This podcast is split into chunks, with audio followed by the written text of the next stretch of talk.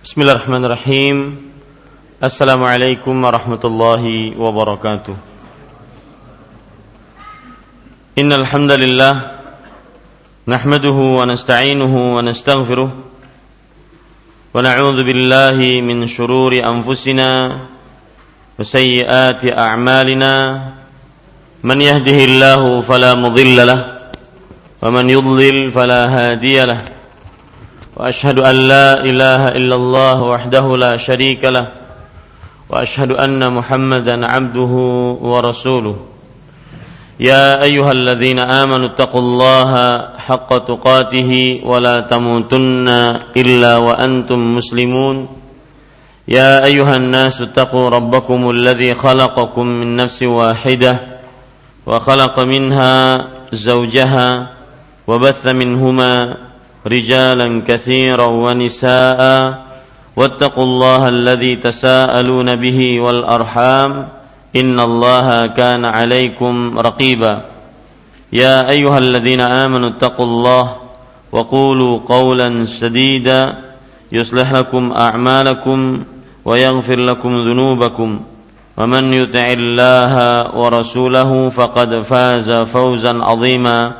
أما بعد فإن أصدق الحديث كتاب الله وخير الهدي هدي محمد صلى الله عليه وعلى آله وسلم وشر الأمور محدثاتها وكل محدثة بدعة وكل بدعة ضلالة وكل ضلالة في النار Alhamdulillah kita bersyukur pada Allah Subhanahu wa taala pada malam Selasa tanggal 28 Jumada Tsaniyah 1435 Hijriah kita duduk bersama mengkaji kembali kitab Tauhid yang ya, mengkaji kitab Bulughul Maram min Adillatil Ahkam yang ditulis Al-Hafidh Ibnu Hajar Al-Asqalani rahimahullahu taala. Salawat dan salam semoga selalu Allah berikan kepada Nabi kita Muhammad sallallahu alaihi wa ala alihi wasallam pada keluarga beliau, para sahabat serta orang-orang yang mengikuti beliau sampai hari kiamat kelak. Saya berdoa dengan nama-nama Allah yang husna dan sifat-sifat yang mulia. Allahumma inna nas'aluka ilman nafi'an wa rizqan tayyiban wa amalan mutaqabbala. Wahai Allah, Sesungguhnya kami mohon kepada Engkau ilmu yang bermanfaat, rezeki yang baik dan amal yang diterima. Allahumma amin. Bapak, Ibu, saudara-saudari yang dimuliakan oleh Allah Subhanahu wa taala, pada kesempatan kali ini kita masih membaca babu izalatin najasah wa bayaniha. Bab penjelasan tata cara menghilangkan najis Bab penjelasan tata cara menghilangkan najis. Dan pada pertemuan ini kita membaca hadis yang ke-30 wa an Aisyah radhiyallahu anha qalat kana Rasulullah sallallahu alaihi wa ala alihi wasallam yaghsilul maniyya thumma yakhruju ila salati fi dhalika thawbi wa ana anzuru ila atharil ghusli fihi muttafaqun alaih. Dari Aisyah radhiyallahu anha beliau berkata pernah Rasulullah sallallahu alaihi wa alihi wasallam mencuci mani kemudian keluar untuk sholat dengan memakai baju tersebut. Aku pun melihat bekas cucian itu. Muttafaqun alaih Bapak Ibu saudara-saudari yang dimuliakan oleh Allah, poin pertama yang kita pelajari pada hadis ini adalah biografi perawi dari sahabat yang meriwayatkan hadis ini. Beliau adalah Aisyah radhiyallahu anha. Aisyah terjemahan atau biografi beliau adalah Ummul Mukminin, ibunya orang beriman. Ibunya orang beriman. Dan kenapa para istri-istri Rasulullah Sallallahu Alaihi Wasallam disebut sebagai ibunya orang beriman. Hal ini disebutkan oleh Rasul oleh Allah Subhanahu wa taala di dalam surat Al-Ahzab ayat 6. Jadi dalil kenapa istri-istri Rasulullah Shallallahu alaihi wasallam disebut sebagai ummul mukminin, ibunya kaum beriman. Dalilnya adalah surat Al-Ahzab ayat 6. Allah Subhanahu wa taala berfirman, "An-nabiyyu aula bil mu'minina min anfusihim." wa azwajuhu ummahatuhum. Artinya Nabi lebih ber, lebih utama mengurus kaum beriman dibandingkan diri mereka sendiri. Dan istri-istri Nabi adalah ummahatuhum, ibu-ibu mereka. Nah, ini menunjukkan dengan jelas bahwa istri-istri Nabi mendapatkan gelar ummul mukminin. Dalilnya surat apa tadi? Al-Ahzab ayat 6. Dalilnya surat Al-Ahzab ayat 6. Kemudian Bapak Ibu saudara-saudari Aisyah nama lengkapnya adalah Aisyatu bintu Abi Bakar As-Siddiq radhiyallahu anhuma. Aisyatu bintu Abi Bakar As-Siddiq radhiyallahu anhuma. Kemudian Aisyah radhiyallahu anha dinikahi oleh Rasulullah sallallahu alaihi wasallam di kota Mekah. Di kota Mekah setelah kematian Khadijah radhiyallahu anha. Setelah kematian Khadijah radhiyallahu anha. Jadi Khadijah radhiyallahu anha adalah istri Nabi Muhammad sallallahu alaihi wasallam yang tidak dimadu oleh Rasulullah yang tidak dimadu oleh Rasulullah Sallallahu Alaihi Wasallam. Ada sebagian orang memberi nama anaknya Khadijah dengan harapan agar nanti kalau si anak perempuan ini ya tidak dimadu oleh suaminya. Khadijah.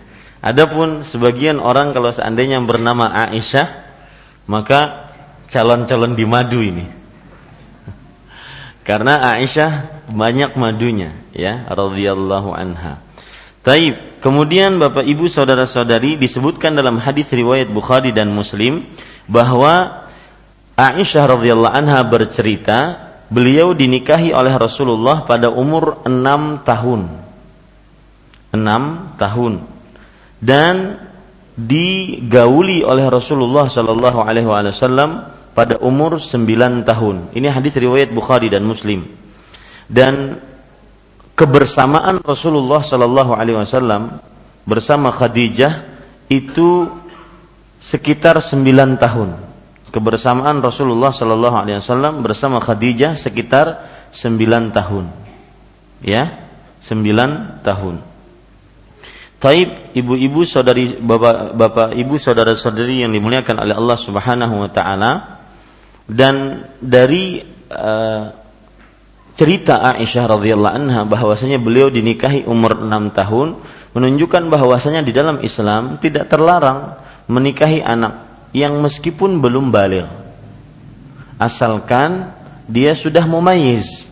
Yaitu sudah bisa membedakan mana yang hak mana yang batil mana yang panas mana yang dingin mana yang syahwat mana yang bukan syahwat hal ini terjadi pada Rasulullah sallallahu alaihi wasallam kalau dikatakan itu kekhususan yang dimiliki oleh Rasulullah Sallallahu Alaihi Wasallam, tidak juga, karena di zaman para sahabat Nabi radhiyallahu anhu banyak yang mereka menikahkan anak-anak mereka di bawah umur balir. Jadi tidak mengapa menikahi perempuan di bawah umur balir.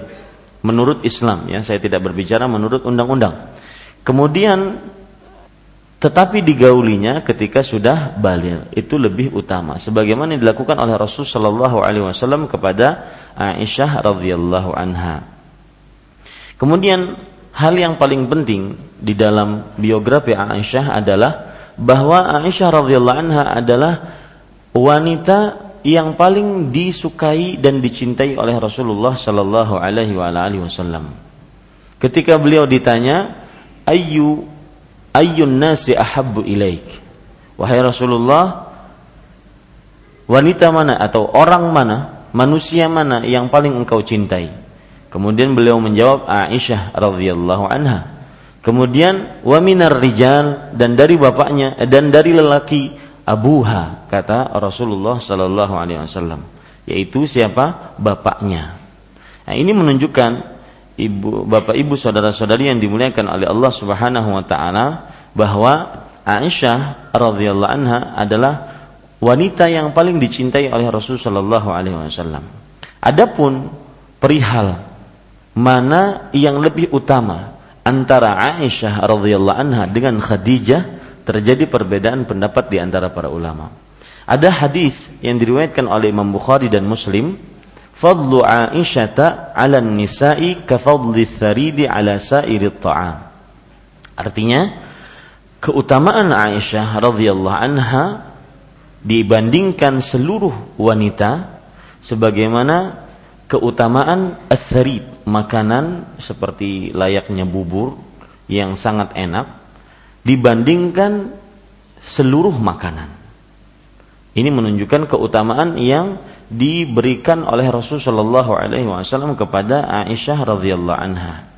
Kemudian ada hadis lain lagi yang menyebutkan tentang keutamaan Aisyah radhiyallahu anha. Hadis riwayat Bukhari bahwa Rasulullah Shallallahu Alaihi Wasallam berkata kepada Ummu Salamah radhiyallahu anha, salah seorang istri Rasulullah Shallallahu Alaihi Wasallam wallahi ma nazala alayya al-wahyu wa ana fi lihafi imra'atin min kunna ghairuha artinya demi Allah tidak pernah turun wahyu kepadaku dan aku sedang berbalut selimut dengan salah seorang di antara kalian wahai istri-istriku selain Aisyah. Jadi sampai Nabi Muhammad sallallahu alaihi wasallam menjalankan hubungan intim antara beliau dengan Aisyah, beliau tetap dapat wahyu. Menunjukkan keutamaan Aisyah radhiyallahu anha dan itu tidak pernah terjadi di di istri-istri Rasulullah sallallahu alaihi wa alihi wasallam lainnya. Kemudian eh, Bapak Ibu saudara-saudari yang dimuliakan oleh Allah Subhanahu wa taala, saya di sini akan membacakan beberapa hal tentang keutamaan-keutamaan yang dimiliki Aisyah. Dan nanti hal-hal ini menjadikan kita semakin mengutamakan Aisyah radhiyallahu anha. Dan tidak sehingga kita tidak seperti orang-orang dari kelompok Syiah Rafidhah, orang-orang munafik yang tidak suka kepada Aisyah radhiyallahu anha.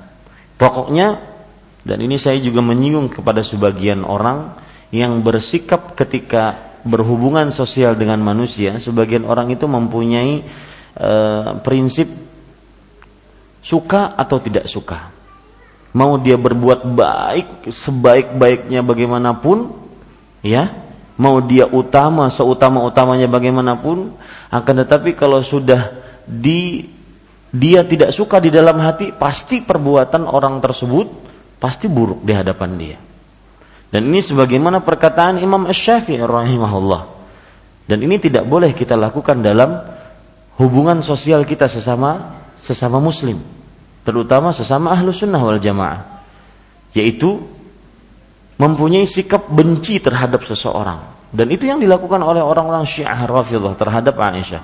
Sebanyak apa pun hadis-hadis yang menyebutkan tentang keutamaan Aisyah mereka tidak pedulikan. Karena di dalam hati mereka mulai dari awal sudah benci. Ya, orang kalau seandainya benci kepada seseorang, bagaimanapun bencinya, eh, bagaimanapun orang tersebut baiknya tetap aja dianggap dianggap apa? jelek, buruk.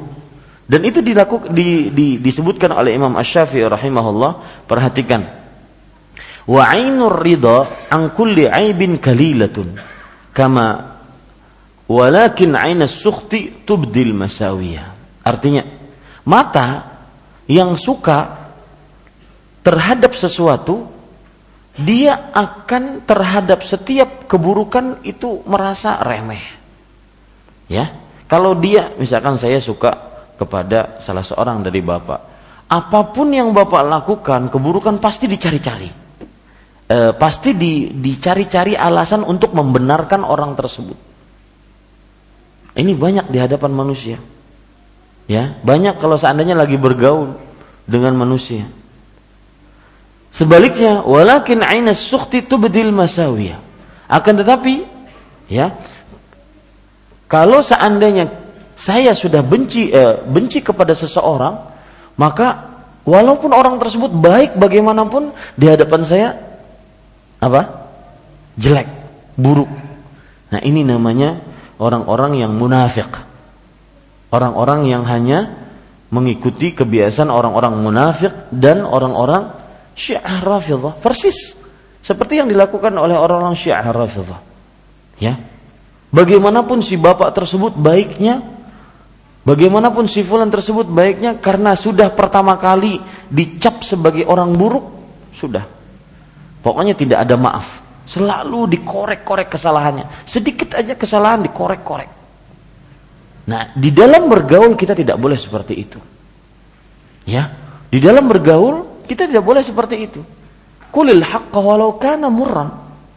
Nabi Muhammad sallallahu alaihi wasallam berkata kepada Abu Dzar, katakan yang benar walaupun itu pahit. Kalau seandainya dia berbuat baik, ya sudah baik meskipun itu musuh kita. Kalau seandainya dia berbuat buruk, katakan itu buruk meskipun itu adalah kawan dekat kita. Nah ini para ikhwan yang dirahmati oleh Allah Subhanahu wa taala. Hati-hati sifat seperti ini, ini sifat orang munafik. Ya. Yang paling pertama kali diletakkan adalah sifat buruk. Sifat buruk bahwasanya orang itu di hadapan saya tidak pernah baik. Apa pun yang dia lakukan dari kebaikan-kebaikan segunung apa pun, maka dianggap selalu buruk. Ini sifat-sifat orang munafik. Sifat-sifat orang-orang yang tidak benar di dalam bergaulnya. Kalau mata sudah menganggap si fulan, ya misalkan Pak Musa itu baik, maka meskipun ngantuk di majelis ilmu, tetap aja baik. Pas lagi ngantuk-ngantuk insiden. Ya, mungkin ulun akan cari ke, ke apa ulun akan cari oh mungkin sidin keuyuhan ya mungkin sidin keuyuhan lawan apa ini segala macam akan dicari-cari Padahal kesalahannya buruk. Kesalahannya eh, benar-benar tidak bisa dimaafkan misalkan. Kebalikannya, wa ainul wa ainus sukhti tubdil masawiyah.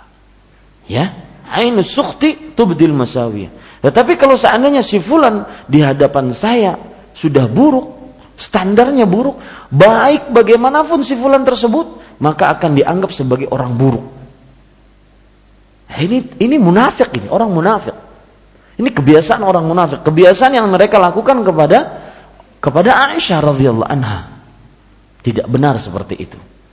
Makanya ada hadis, eh, ada perkataan bijak mengatakan bukan hadis ya. Perkataan bijak mengatakan sadiquka man sadaqaka la man saddaq la. Sadiquka man saddaqaka la man sadaqaka. Temanmu adalah yang membenarkanmu kalau kamu salah, bukan selalu yang me menganggap kamu benar. Ingat, ini cara bergaulnya orang munafik seperti ini. Ya, saya harapkan di antara jamaah sekalian tidak ada yang bergaul seperti ini. Kalau seandainya dianggap baik, ya, meskipun dia salah-salah fatal, sudah dicari-cari kebaikannya, kebaikannya, kebaikannya, kebaikannya. Katakan kalau salah ya salah. Kalau seandainya dianggap buruk, ya, kalau seandainya meskipun dia ber, berkelakuan sebaik apa pun, maka coba lihat Rasul Shallallahu Alaihi Wasallam.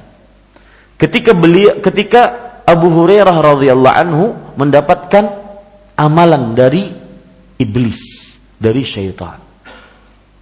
Untuk apa? Untuk uh, sebelum tidur membaca ayat kursi. Dan itu benar. Rasul Shallallahu Alaihi Wasallam mengatakan apa? Sadaqaka wahwa kadzub. Dia berkata kepadamu dengan berkata yang benar. Iblis dibenarkan oleh Rasulullah. Fair, adil dalam bergaul. Tidak boleh kita, ya. Kalau ada si fulan sudah, ah pasti buruk nih. Enggak, lihat dulu ya akhi.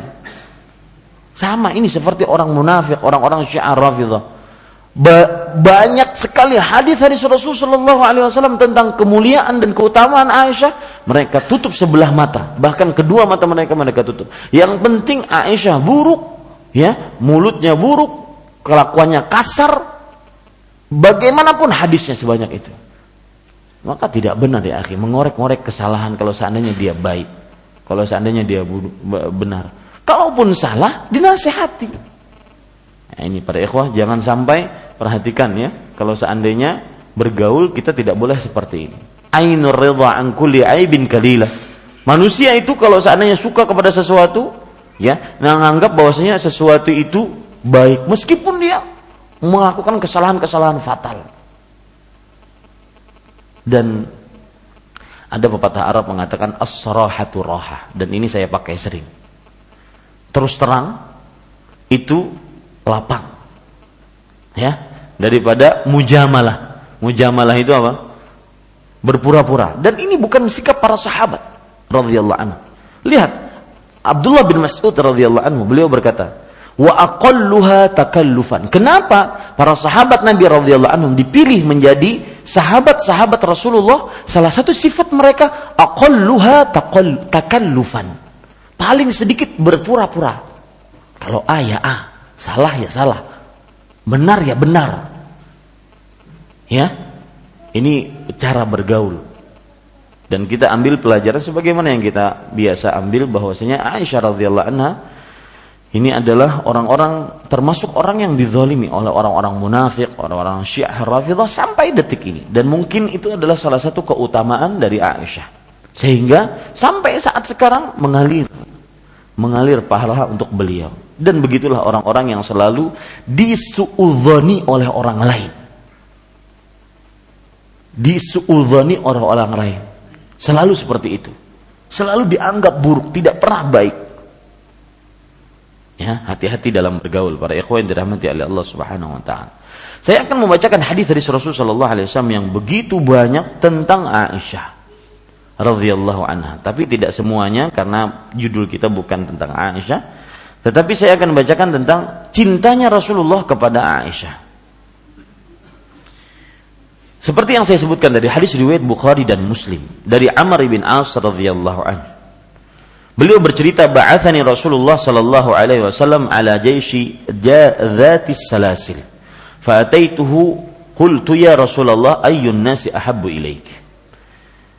Artinya Rasul sallallahu alaihi wasallam pernah mengutusku sebagai pemimpin perang pada Zatus Salasil Amr bin As radhiyallahu anhu. Kemudian aku berkata, "Wahai Rasulullah, siapakah manusia yang paling engkau cintai?" Nabi Muhammad Sallallahu Alaihi Wasallam menjawab Aisyah. Lihat, hadisnya sangat jelas. Tidak ada takwil, tidak ada tafsiran macam-macam. Ya, faminar rijal kala abuha idan. Yang dari laki-laki siapa wahai Rasulullah Sallallahu Alaihi Wasallam? Kalau begitu bapaknya. Ya. Kemudian Nabi Muhammad Sallallahu Alaihi Wasallam bertanya, lagi, eh, ditanya lagi, "Thumma Qala Umar. Lalu siapa wahai Rasulullah selanjutnya? Nabi Muhammad SAW menjawab dia adalah Umar radhiyallahu anhum ajma'in. Taib. Kemudian termasuk hadis yang di yang merupakan keutamaan Aisyah radhiyallahu anha an Abi Musa al-Ash'ari radhiyallahu anhu. Qala qala Rasulullah sallallahu alaihi wasallam. Abu Musa al-Ash'ari bercerita Rasulullah sallallahu alaihi wasallam bersabda kamu minar rijali kathirun. Artinya yang sempurna dari laki-laki itu banyak. Walam yakmul minan nisa illa Maryam bintu Imran wa Asiyah imra'atu Fir'aun wa fadlu Aisyah 'ala nisa ka fadli tharidi 'ala sa'iri ta'am. Dan yang tidak sempurna dari para perempuan ya dan tidak sempurna dari para perempuan kecuali Maryam bintu Imran, yang kedua Asia istrinya Firaun. Yang ketiga, keutamaan Aisyah radhiyallahu anha dibandingkan seluruh perempuan adalah seperti keutamaan makanan sarid dibandingkan seluruh makanan. Ini salah satu hal yang merupakan keutamaan bagi Aisyah. Aisyah salah seorang wanita yang juga mendapatkan salam dari Jibril alaihissalam. Hadis riwayat Bukhari dan Muslim. An Aisyah radhiyallahu anha qalat qala Rasulullah sallallahu alaihi wasallam yauman. Rasulullah sallallahu alaihi wasallam berkata pada suatu hari ya Aish hadza Jibril yuqri'uka salam. Ini salah satu panggilan sayang Rasulullah kepada Aisyah. Wahai Aish. Dan Aisyah banyak sekali mendapatkan panggilan-panggilan sayang dari Rasulullah sallallahu alaihi wasallam. Ya Humaira ya Aish wahai Aish wahai Humaira wahai yang berpipi merah muda. Maka saya bisa simpulkan bahwa panggilan sayang dari seorang suami kepada istrinya itu sunnah Rasulullah. Ibu yang belum dipanggil dengan panggilan sayang oleh suaminya minta malam ini juga. Hada Jibril yuqri'uka salam. Ini Jibril membacakan kepadamu salam. Kemudian Aisyah menjawab wa alaihi salam wa rahmatullahi wa barakatuh. Tara mala ara. Artinya semoga keselamatan juga atas Jibril dan rahmat Allah serta berkahnya. Jibril melihat apa yang aku tidak lihat. Ini para ikhwan yang dirahmati oleh Allah Subhanahu wa taala. Kemudian ibadah Aisyah radhiyallahu anha. Lihat ibadahnya Aisyah radhiyallahu anha.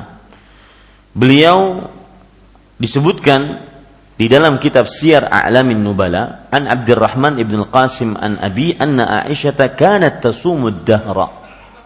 Artinya diriwayatkan oleh Abdurrahman ibn Qasim dari bapaknya bahwa Aisyah radhiyallahu anha berpuasa sepanjang tahun. Salah satu sebabnya adalah beliau setelah meninggal Rasulullah tidak diperbolehkan untuk menikah dengan laki-laki lain. Dan salah satu yang menjaga syahwat adalah menikah eh, berpuasa. Makanya beliau berpuasa setiap eh, sepanjang tahun. Kemudian beliau juga termasuk wanita yang zuhud. Ya, dan ahli sedekah. Lihat perhatikan disebutkan bahwasanya di dalam hadis yang disebutkan dalam kitab Syiar A'lamin Nubala ya perhatikan baik-baik ini ibadahnya Aisyah. An Ummu Dzarrah qalat dari Ummu Dzarrah radhiyallahu rahimahullah beliau berkata yang punya cerita Ummu Dzarrah Ba'atha Ibnu Zubair ila Aisyah bimalin fi ghiraratain. Yakunu mi'atu alf fada'at bi tabaq faja'alat taqsimu finnas. Uh, Zubair uh, Ibnu Zubair pemimpin pada waktu itu yang Aisyah masih hidup mengirim harta kepada Aisyah. Dua tumpukan harta yang begitu banyak. Di dalamnya sekitar 100 ribu dirham. Kemudian beliau mengambil Aisyah meminta diambilkan nampan itu tumpukan uang tadi diletakkan di atas nampan kemudian beliau bagi-bagi seluruhnya. Falamma amsat sampai sore berarti dari pagi sampai sore cuma bagi-bagi duit sampai habis 100 ribu dirham. Kemudian kalat ketika sudah pagi dan beliau berpuasa kan tadi hati ya jariyah futuri wahai wahai pembantuku mana sesuatu yang aku bisa berbuka puasa dengannya. Yang aku bisa berbuka puasa dengannya. Faqalat Ummu Dzarrah, "Ya Ummul Mukminin, amastata'ti an tashtari lana lahman bidirham?" Wahai Ummul Mukminin, kenapa engkau tidak bisa membelikan untuk kita satu daging dengan harga satu dirham? Kok semuanya dibagi-bagi? Kok semuanya dibagi-bagi? Kata Aisyah radhiyallahu anha, "La tu'annifini law adzkartani la fa'altu." Wahai Ummu Dzarrah, jangan engkau cela aku. Kalau tadi pas lagi bagi-bagi, ingatin aku. Coba lihat. Ingatin aku. Aisyah radhiyallahu anha, ahli ibadah. Dan subhanallah, Bapak Ibu saudara-saudari yang dimuliakan oleh Allah memang menarik ketika mem membaca sejarah sebaik-baik wanita. Sebaik-baik wanita di antaranya adalah Aisyah radhiyallahu anha. Ini lagi saya garap sebaik-baik wanita. Taib Bapak Ibu saudara-saudari itulah Aisyah. Kemudian beliau mempunyai kunyah namanya Ummu Abdillah. Ceritanya kenapa? Karena suatu ketika beliau membawa anak keponakan beliau di hadapan Rasulullah minta nama. Bayi ini lahir, baru lahir pada waktu itu, kemudian dibawa oleh Aisyah radhiyallahu anha ke hadapan Rasulullah minta nama. Kemudian kata Rasulullah sallallahu alaihi wasallam, ya, asmaituhu Abdullah. Aku berikan nama dia dengan nama Abdullah dan wa anti ummu Abdillah dan engkau adalah ibunya Abdullah. Maka kunyah beliau adalah Ummu Abdillah. Kemudian Bapak Ibu saudara-saudari beliau meninggal pada tahun 58 Hijriah di bulan Ramadan. Dan beliau termasuk ulama umat Islam. Bahkan para ulama seperti Al-Hafidh Ibnu eh, Ibnu Katsir dan juga Az-Zahabi mengatakan afqahu nisa'il ummati 'alal itlaq. Artinya wanita yang paling pintar tentang permasalahan agama dibandingkan seluruh wanita alam semesta. Wanita yang paling pintar. Ini Aisyah radhiyallahu anha. Taib, kita baca, eh, kita masuk kepada poin selanjutnya. Di sini Rasul Shallallahu Alaihi Wasallam bersabda, uh, Aisyah bercerita, karena Rasulullah Shallallahu Alaihi Wasallam yaghsilul maniyya. Artinya pernah Rasulullah Shallallahu Alaihi Wasallam mencuci mani. Saya tidak setuju dengan terjemahan ini. Kata kana jika dan ini kaedah bahasa Arab kana bukan kana kana Rasulullah Shallallahu Alaihi Wasallam yaghsilu.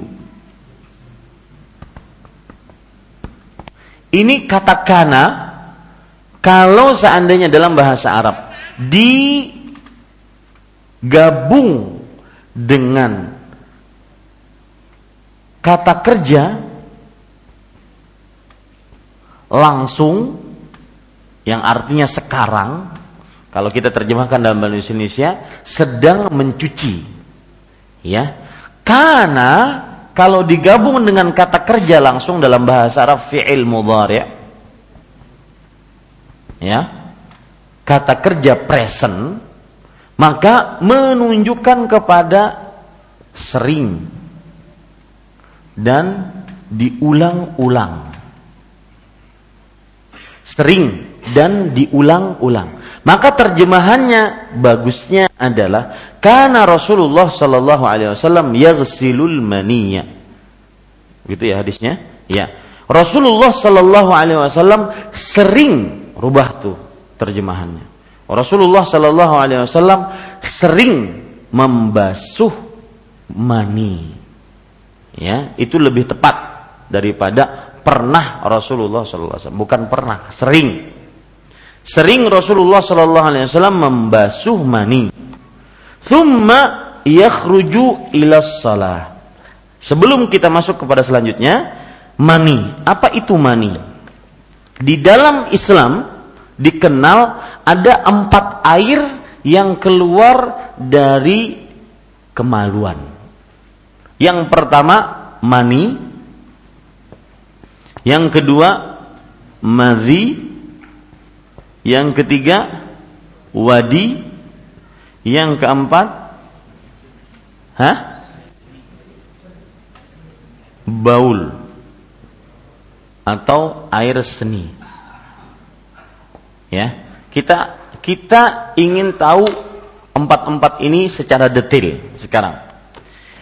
Di sini disebutkan sering Rasulullah Shallallahu Alaihi Wasallam mencuci mani. Mani adalah lihat mani air yang keluar dari lelaki berwarna putih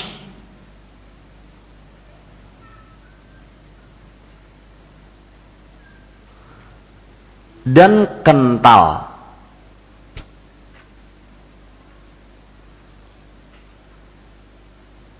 Dengan muncrat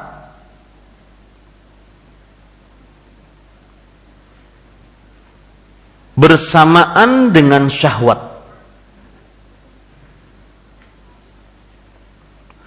Dan diakhiri rasa lelah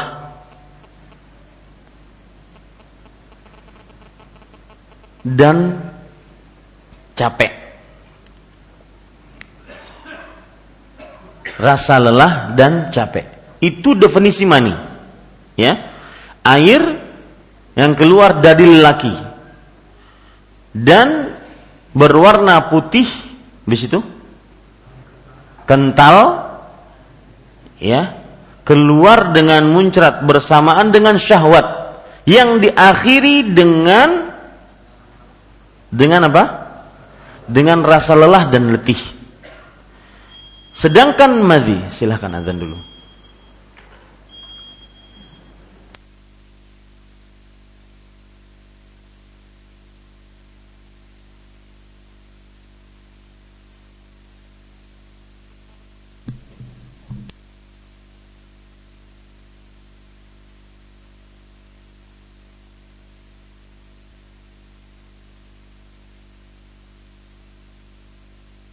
Bapak Ibu saudara-saudari yang dimuliakan oleh Allah Subhanahu wa taala, kita lanjutkan.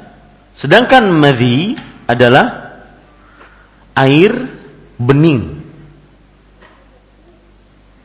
dan kental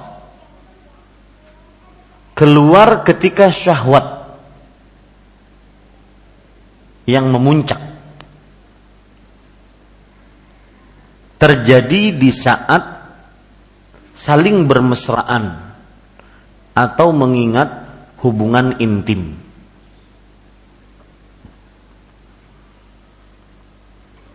Ya. Air bening dan kental keluar ketika syahwat dan saat memuncak terjadi ketika bermesraan dan mengingat hubungan intim. Yang ketiga, wadi, al-wadi. Adalah air putih keruh.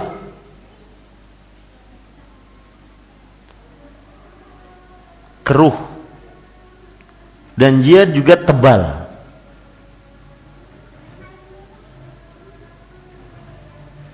Tebalnya sama dengan air mani, tetapi bedanya dia keruh. Kalau mani tidak keruh.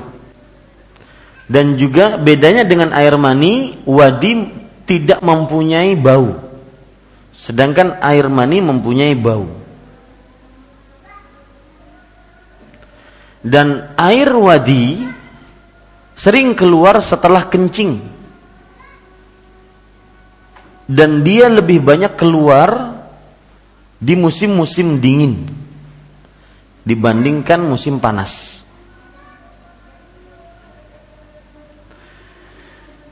Madhi, madhi tadi najis ya. Wadi najis secara ijma. Wadi najis secara ijma. Sedangkan kencing ini bisa dipahami bahwasanya dia adalah cairan yang keluar dari kemaluan dan dia adalah sisa dari perahan makanan dan minuman pada tubuh manusia. Dan dia biasanya air yang merupakan kelebihan dari keasaman dan keasinan pada tubuh manusia. Ini disebut dengan baul atau air kencing, air seni. Empat inilah air yang keluar dari tubuh manusia atau dari kemaluan manusia lebih tepatnya. Kemudian keluar eh, kita lanjutkan pada hadis yang ke-30 silahkan lihat bukunya. Kemudian keluar untuk sholat dengan memakai baju tersebut ya. Aku pun melihat bekas cucian itu. Aku pun melihat bekas cucian atau basuhan itu. Kita lanjutkan kepada hadis selanjutnya karena hadis selanjutnya berkenaan juga dengan uh, hadis sebelumnya hadis yang ke-31 wali muslimin laqad kuntu afruquhu min thawbi Rasulillah sallallahu alaihi wasallam farkan fayusalli fihi. Dan di dalam riwayat Imam Muslim disebutkan Aisyah radhiyallahu anha bercerita, sungguh aku pernah menggosok. Nah, kata-kata menggosok mani dari baju Rasulullah ini tidak tepat. Menggosok itu apa yang Bapak pahami dari menggosok? Ya, menggosok kan? Setrika menggosok. Itu orang Banjar. Ya? Menggosok itu berarti digosok-gosok gitu kan ya? Yang benar afrukuhu kata-kata afrukuhu itu maksudnya adalah me, mengerik dengan ujung-ujung kuku sungguh aku pernah mengerik mani dari baju Rasulullah Sallallahu Alaihi Wasallam. Maksudnya dengan ujung-ujung kuku. Ya, kata-kata farkan di situ tidak diterjemahkan kan? Sungguh aku pernah mengerik mani dari baju Rasul Sallallahu Alaihi Wasallam dengan ya, maksudnya benar-benar mengerik. Nah ini boleh mungkin boleh dikasih footnote, bisa ditambahi. Sungguh aku pernah mengerik mani dari baju Rasulullah sallallahu alaihi wasallam kasih footnote di situ dengan benar-benar mengerik dengan kuku-kuku. Maksudnya apa para ikhwas sekalian? Lihat setelahnya fayusalli fihi. Kemudian beliau sholat dengan memakai baju itu. Kata-kata farkan di sini, kalau kita tadi kasih footnote-nya, yaitu dengan benar-benar mengerik artinya setelah dikerik itu tidak ada pembasuhan. Artinya ini ada mani di sini. Dikerik oleh Rasulullah SAW dengan kukunya. Kemudian sudah dikerik langsung dibawa oleh Rasulullah SAW sholat. Paham maksudnya? Tidak ada antara mengerik dengan sholat itu dibasuh enggak. Paham? Hah? Iya, ini nanti yang kita ingin uh, ambil pelajarannya ya dari sini. Kita ingin ambil pelajarannya dari sini. Ya ini Ibu, Bapak, Ibu, saudara-saudari yang dimuliakan oleh Allah Subhanahu wa taala. Artinya apa? Di sini tidak terlihat Rasulullah SAW mengerik kemudian eh apa? Aisyah radhiyallahu anha mengerik kemudian setelah itu beliau basuh enggak enggak terlihat. Beliau mengerik mani dari baju Rasulullah kemudian langsung dipakai sholat dengannya. Nah, di sini nanti kita terdapat pelajaran yang kita akan ambil secara berurutan bahwa mani tidak najis dan terjadi perbedaan pendapat nanti di antara para ulama dalam perihal ini. Kemudian juga hadis selanjutnya Wa fi lafdhin lahu laqad kuntu ahaqquhu yabisan bi dhufuri min thawbi min thawbihi. Sedang dalam sebuah lafat muslim yang lain, maksudnya lafat riwayat Imam Muslim yang lain. Ya, sungguh aku pernah menggosoknya. Ini juga nggak tepat, saya nggak suka, ya, atau tidak terlalu suka dengan terjemahan menggosoknya ini. Sungguh aku pernah mengeriknya, mengerik mani tersebut dalam keadaan kering. Lihat kata-kata kering, ya, menunjukkan kalau mani itu basah, dibasuh. Kalau dia kering, cukup apa? Di di ke di kerik ya dengan kuku. Nah disebutkan di sini di baju beliau dengan kuku-kuku.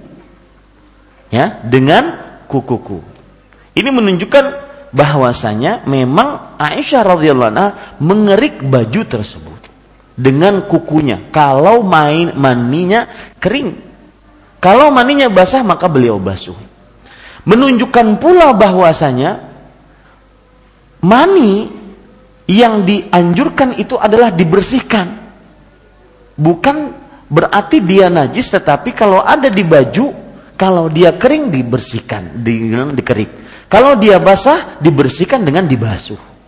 Jadi jangan ah mentang-mentang tidak najis bagaimana yang disebutkan oleh Pak Haji tadi, tidak najis dan itu pendapat kuat dan kita kita kuatkan pendapat itu.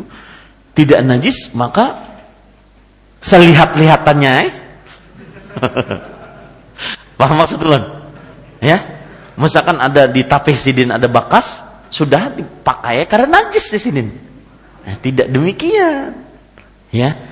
Meskipun dia tidak najis, tetap ya dianjurkan untuk di dibersihkan. Kalau dia kering dikerik dengan kuku, kalau dia basah apa?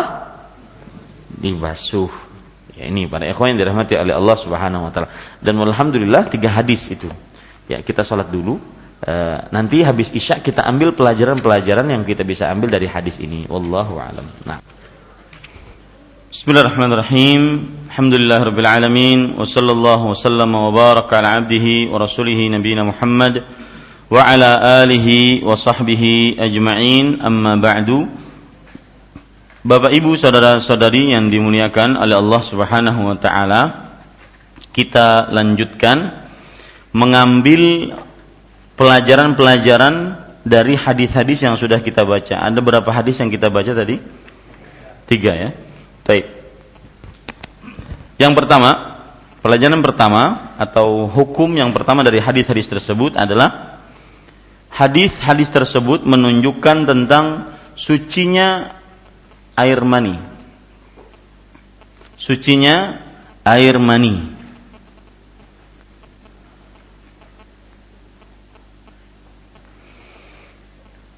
Dan dalam perihal sucinya air mani ini terjadi perbedaan pendapat di antara para ulama. Uh, madhab Hambali dan madhab Syafi'i menyatakan bahwa air mani itu suci. Madhab Syafi'i disebutkan di dalam kitab Mughnil Muhtaj dan madhab Hambali disebutkan dalam kitab Al-Insaf. Sedangkan Madhab Hanafi dan madhab Maliki menyatakan bahwa air mani itu najis. Madhab Hanafi dan madhab Maliki menyatakan bahwa air mani itu apa? Najis. Taib. Sekarang kita ambil dalil-dalil dari kedua pihak. Madhab Hambali dan madhab Syafi'i itu menyatakan air mani tidak najis. Dalil mereka yang pertama Nabi Muhammad sallallahu alaihi wasallam beliau membasuh air mani dan dalam keadaan basah masih terlihat bekas maninya, beliau sholat dengan memakai pakaian yang ada air mani tersebut. Beliau membasuh air mani dan dalam keadaan masih basah dan masih terlihat air maninya, maka beliau tetap sholat di dalamnya. Ini dalil yang pertama. Dalil yang kedua, Aisyah radhiyallahu anha mengerik dengan kukunya air mani atau bekas air mani atau air mani yang kering. Mengerik dengan kukunya air mani yang kering. Kemudian Nabi Muhammad sallallahu alaihi wasallam tanpa membasuhnya beliau langsung sholat dengannya. Ini dalil yang kedua. Bahwa Aisyah radhiyallahu anha mengerik dengan kukunya air mani yang kering. Kemudian Rasulullah Shallallahu Alaihi Wasallam sholat dengannya tanpa membasuhnya.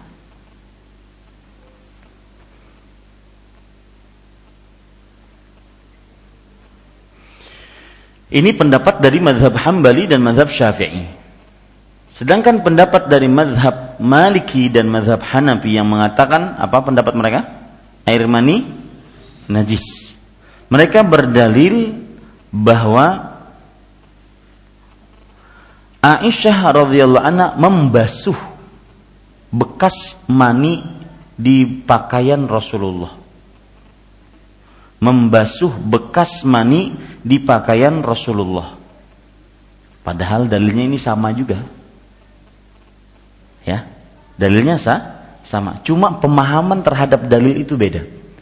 Madhab Hanafi dan Maliki mengatakan kalau dibasuh berarti najis.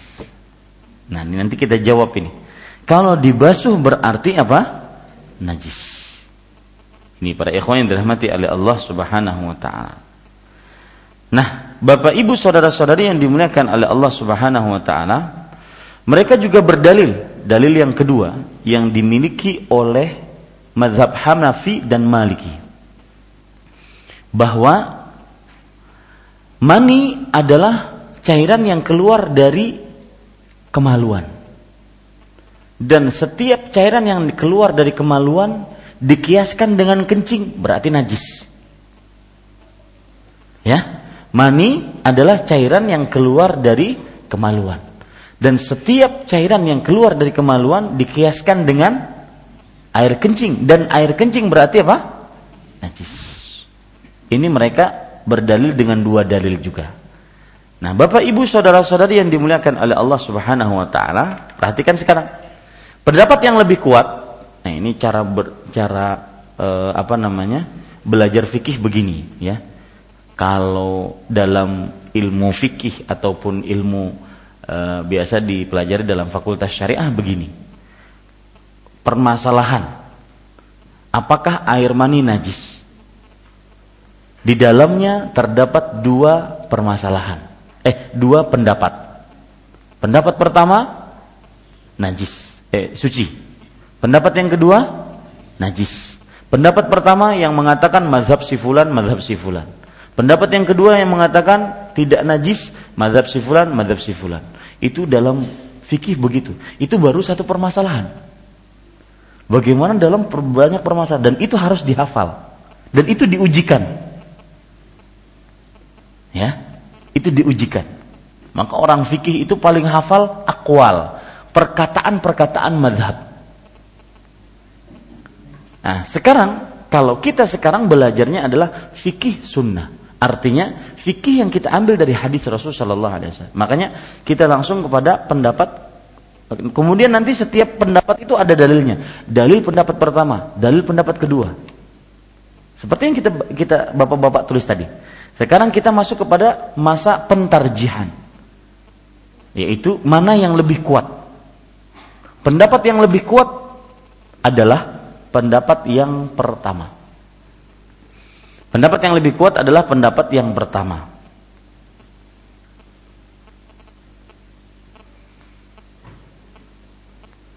Bahwa air mani tidak najis. Tahib. Ustadz, bagaimana kita menjawab mazhab Hanafi dan Maliki? Apa dalil mazhab Hanafi dan Maliki yang pertama? Bahwasanya bahwasanya apa?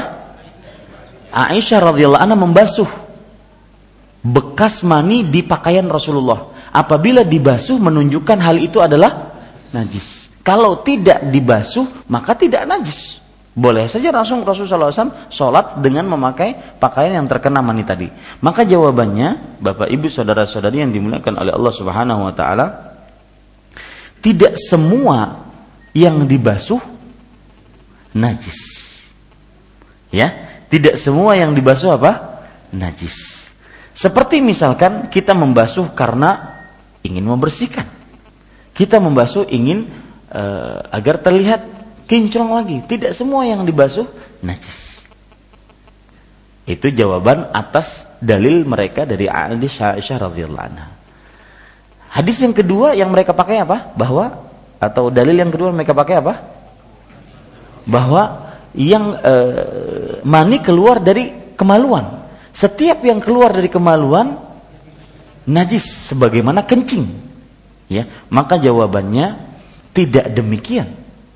Tidak semua yang keluar dari sesuatu maka bisa dikategorikan sama-sama najis atau sama-sama hukumnya. Seperti misalkan seorang kalau seandainya uh,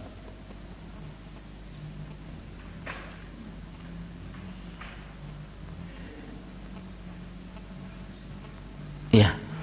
Misalkan air e, dari dubur kita, mohon maaf, dari pantat kita keluar angin kentut. Najis apa suci? Ya, suci, tidak ada najisnya. Ya orang kalau pas megang nggak kena najis berarti, suci dia. Tapi pada pada tempat yang sama keluar juga kotoran manusia. Apa hukumnya? Najis. Sama kan?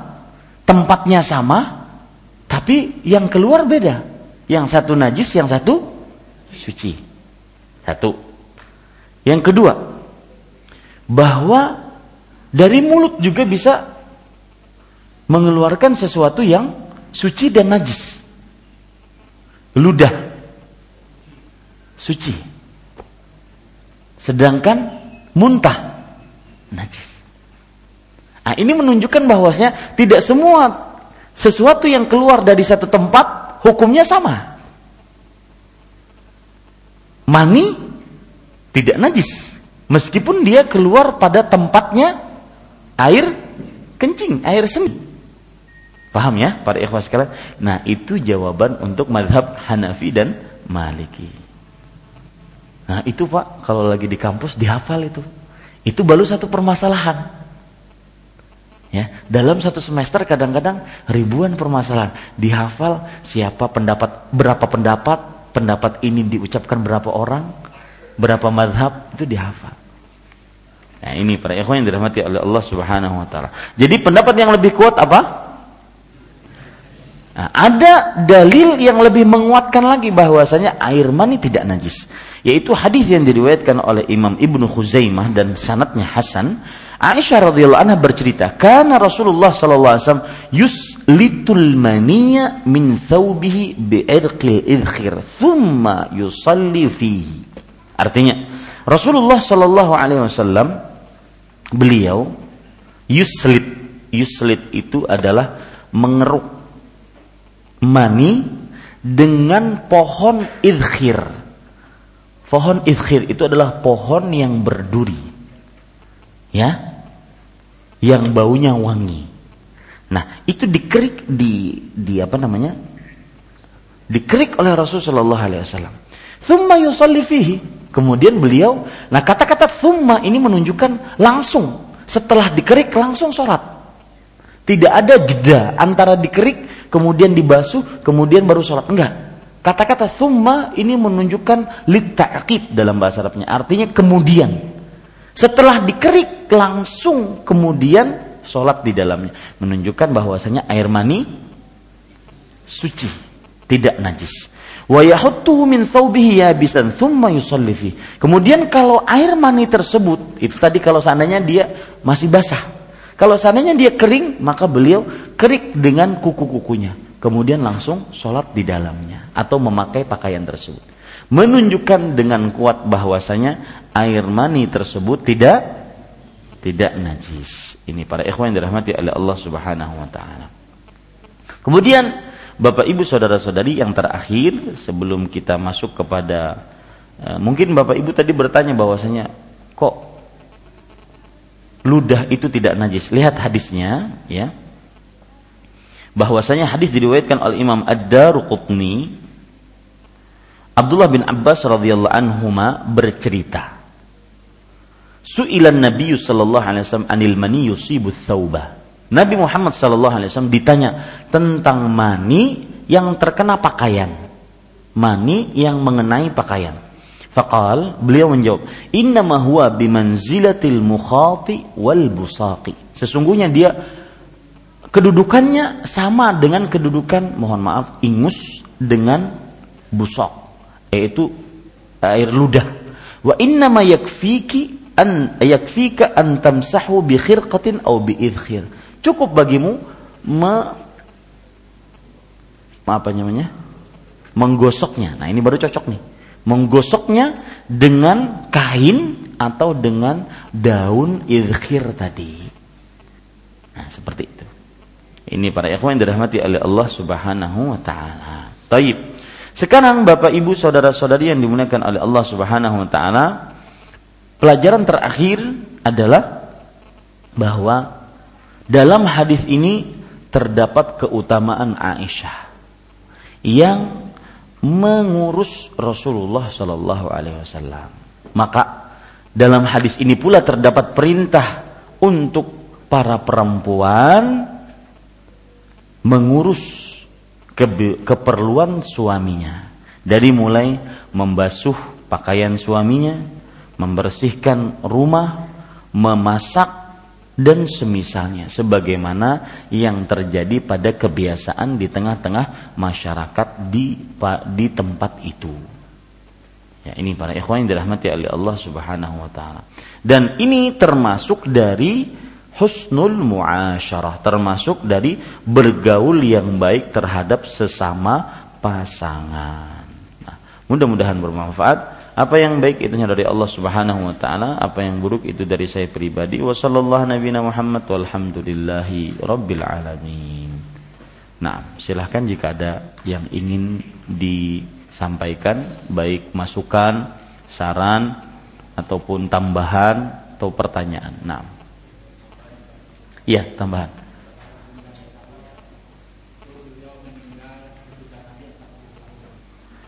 In, 40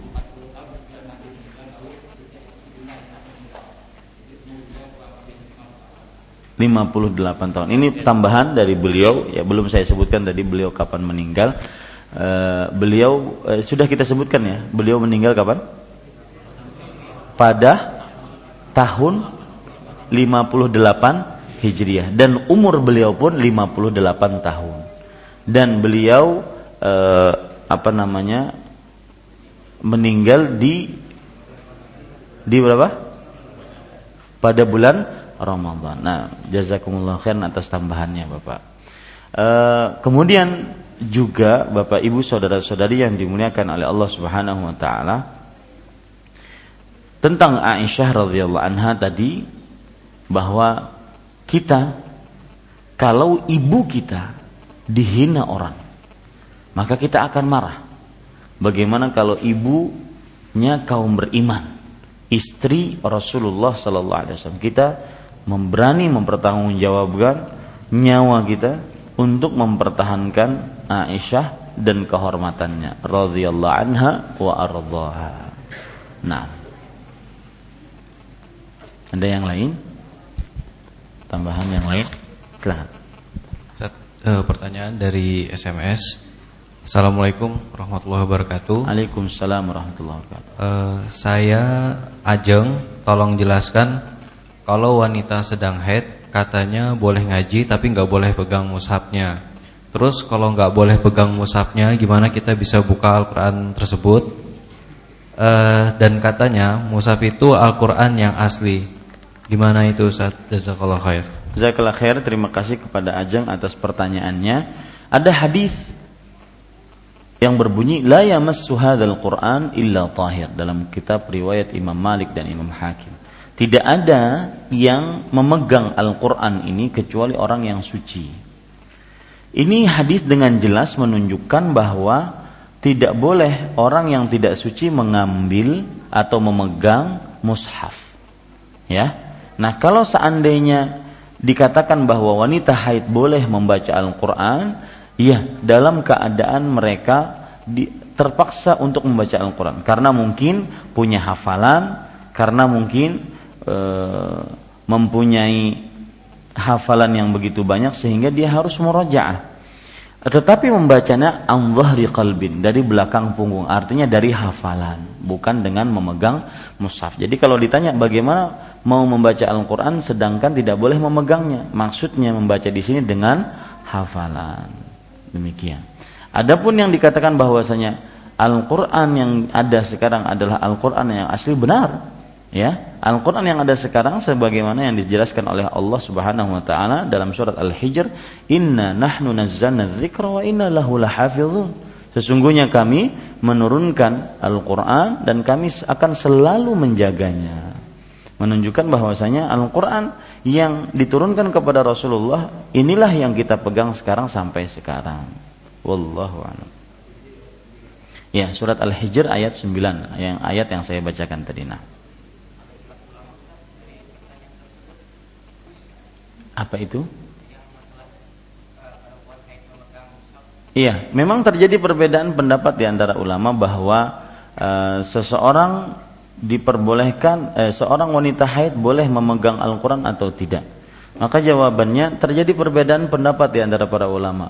Kebanyakan ulama tidak memperbolehkannya. Ya, untuk memegangnya. Dan bedakan antara memegang dengan membaca.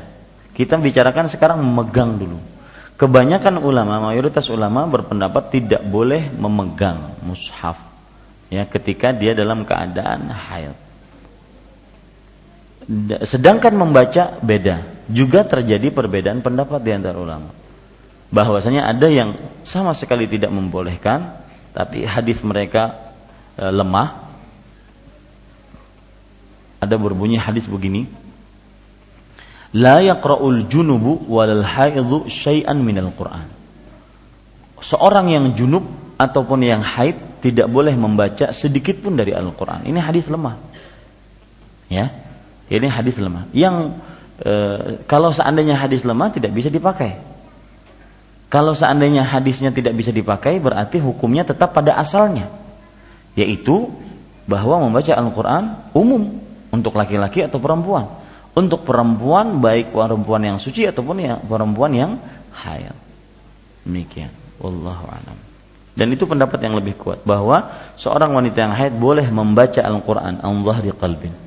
Dia membaca Al-Qur'an dari uh, belakang punggung atau dari hafalannya. Itu pun dikatakan pula oleh para ulama seperti Syekh Saleh Fauzan kalau sangat diperlukan. Wallahu a'lam. Nah, yang lain? Tafadhal. Silakan. Di luar materi Ustaz. uh, pada saat Ustaz memberikan kajian di Masjid Ar-Rahmah Sungai Andai, kalau tidak hilaf di sana baru dua dua kaidah yang yang terakhir itu amalan mudah berpahala amalan besar. mudah berpahala besar tentang dubur salah uh, di sana di, uh, Ustaz menjelaskan membaca salah satunya membaca ayatul kursi setelah sholat. Nah, anak pertanyakan itu masalah dubur sholat. Bagaimana nasihat Rasulullah Muhammad SAW kepada Muaz bin Jabal sebelum salam atau sebelum sholat ditutup tentang dubur sholat itu Ustaz. Ya. Masih. Beliau bertanya tentang kata-kata dubur, dubur sholat. Ya, Uh, Imam Ibn Utsaimin rahimahullah menjelaskan kata dubur itu tidak lepas dari sesuatu itu. Seperti dubur manusia. Ya berarti bagian belakang manusia yang selalu ada pada manusia tersebut. Dubur sholat berarti juga begitu. Selalu, bagian belakang sholat, bagian belakang pada sholat yang selalu ada pada sholat tersebut, yang tidak terpisah dari sholat. Di sinilah terjadi perbedaan pendapat di antara para ulama dalam perihal wasiat Rasulullah kepada Mu'ad bin Jabal. Hadisnya berbunyi seperti ini, Wallahi ya Mu'ad inni la uhibbuk. Demi Allah wahai Mu'ad, sesungguhnya aku sangat mencintaimu. Beliau ulangi itu tiga kali. Kemudian beliau mengatakan, Fala tada'anna dubura kulli salatin antakul. Janganlah engkau mengucapkan dubur setiap solat engkau mengucapkan Allahumma a'inni ala zikrika wa syukrika wa husni ibadatik. Menurut pendapat yang pertama tadi bahwa dubur adalah bagian sesuatu tersebut dan tidak keluar darinya, dubur manusia berarti bagian belakang manusia yang selalu bersama manusia tersebut dan tidak keluar darinya, tidak bisa dipanggal. Ya, dubur solat adalah bagian dari solat yang akhirnya dan tidak bisa dipanggal. Maka mereka berpendapat bahwasanya sebelum salam innaka hamidum majid sebelum salam setelah membaca innaka hamidum majid baca doa ini. Allahumma inni ala zikrika wa syukrika wa husni ibadatik. Dan saya lebih condong kepada pendapat ini. Meskipun diperbolehkan seseorang mengatakan dubur itu adalah bagian terakhir setelah sholat. Ya. Dubur itu adalah bagian terakhir di luar sholat atau setelah sholat maka dia boleh membacanya setelah dia astagfirullah astagfirullah Allahumma antas salam minkas salam la ilaha illallah la haula wala quwata illa billah la ilaha illallah baru setelah itu Allahumma inna ala dzikrika wa syukrika wa husni ibadatik. Kemudian dia membaca subhanallah alhamdulillah Allahu akbar. Silahkan tidak mengapa. Terjadi perbedaan pendapat yang tidak terlalu signifikan. Apakah di kita baca sebelum salamnya atau kita baca setelah salamnya Nah, begitu uh, adapun ayat kursi. Nah, ini dalil bahwasanya ayat kursi dibacanya setelah salam. Itu juga Nabi Muhammad SAW memakai kata-kata dubur. Dubur ini artinya di luar sholat setelah salam. Maka tidak mengapa, silahkan baca sebelum salam ataukah setelah salam. Wallahu a'lam. Tapi ayat kursi itu setelah salam ya. Itu kebanyakan dari uh, yang mensyarah hadis tersebut setelah salam. Nah, ada yang lain? Ada pertanyaan dari Ya Ustaz. Dari Bapak Gunawan Wibisono. Assalamualaikum. Waalaikumsalam. Seorang wanita yang sedang berihram, kemudian dia mengambil wudhu dengan melihatkan auratnya, kaki, tangan, dan rambut di depan wanita lainnya, apakah diperbolehkan? Aurat wanita di hadapan wanita itu adalah seperti aurat wanita di hadapan suaminya. Ya. Aurat wanita di hadapan wanita adalah seperti aurat wanita di hadapan suaminya. Artinya hanya hal-hal yang besar yang tidak boleh diperlihatkan. Kubul dan dubur. Ini kita berbicara masalah aurat, bukan berbicara masalah pakaian. Pakaian nanti. Kalau wanita di hadapan wanita, aurat besarnya saja yang tidak diperbolehkan untuk diperlihatkan. Ya, untuk ditutupi. Kita berbicara masalah aurat. Adapun kalau seandainya bukan berarti dengan perkataan ini kemudian seorang perempuan ketika lagi misalkan kumpul-kumpul ibu-ibu kadang memakai penutup dada cuma memakai celana dalam saja. Ini jar auratnya cuma ini aja. Jadi ulun tutupi ini aja. Nah, ini tidak benar. Bukan itu maksudnya. Bedakan antara permasalahan aurat dengan sesuatu yang harus ditutupi ketika dia keluar dan bertemu dengan para perempuan. Jadi begini, kalau kita katakan tadi aurat perempuan adalah kubul dan duburnya saja, Berarti kalau seandainya seorang perempuan dia memerlukan untuk memperlihatkan mohon maaf buah dadanya karena menyusui anak-anaknya di hadapan perempuan-perempuan lain tidak mengapa. Ya, tidak mengapa karena itu bukan apa? Itu bukan aurat yang harus ditutup. Iya. Nah, kalau di hadapan laki-laki maka am harus ditutup. Ya. Nah, pada ikhwan yang dirahmati oleh Allah, akan tetapi ketika dia keluar di hadapan perempuan, bukan berarti dia langsung buka begitu tidak. Ya, tetap dia menutup sebagaimana wajarnya. Nah, ini karena ditanya tadi aurat perempuan di hadapan perempuan. Ya, di sana terjadi perbedaan pendapat lagi di antara para ulama. Apakah semua perempuan ataukah ada perbedaan antara perempuan kafir dengan perempuan muslimah? Maka wallahu alam Imam Ibnu Utsaimin menyatakan tidak ada perbedaan antara perempuan muslim atau perempuan kafir. Semuanya sama. Artinya kita diperbolehkan untuk terbuka pada saat itu kecuali kubul dan dubur saja. Dan ingat sekali lagi kata-kata terbuka bukan berarti kita dari awal kemudian membuka tidak. Ya.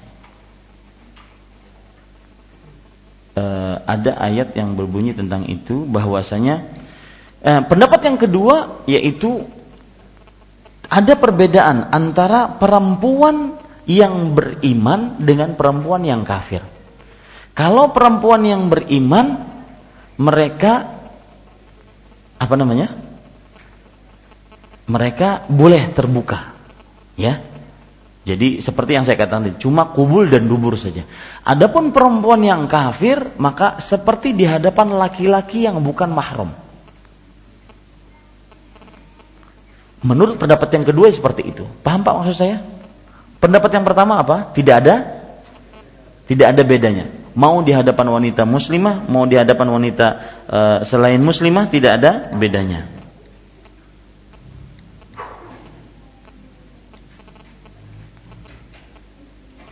Ada ayat saya lupa ayatnya yang berbunyi bahwa nisa ihinna ya tidak mengapa untuk memperlihatkan di hadapan perempuan-perempuan mereka. Nah, kata-kata mereka ini kembali kepada kaum wanita beriman. Ini yang dijadikan dalil bagi pendapat yang kedua bahwa ada perbedaan antara uh, di hadapan aurat perempuan yang beriman dengan di hadapan laki uh, perempuan yang tidak beriman. Wallahu alam saya lebih condong kepada pendapat bahwa tidak ada perbedaan antara aurat eh, antara seorang perempuan di hadapan wanita berimankah wanita kafirkah sama saja. Artinya yang harus benar-benar ditutupi kubul dan duburnya. Tetapi khusus untuk pakaian, ya berpakaian dia keluar seperti biasa. Wajarnya seorang perempuan yang berpakaian. Ya. Adapun nanti kalau dia perlu merasa memperlihatkan buah dadanya karena menyusui atau karena satu dan lain hal, maka tidak mengapa. Wallahu alam. Nah. Nah, yang lain cukup kiranya kita cukupkan dengan kafaratul majlis subhanakallah bihamdika asyhadu an la ilaha illa anta astaghfiruka wa atubu wa sallallahu nabiyana muhammad walhamdulillahi rabbil alamin. Wassalamualaikum warahmatullahi wabarakatuh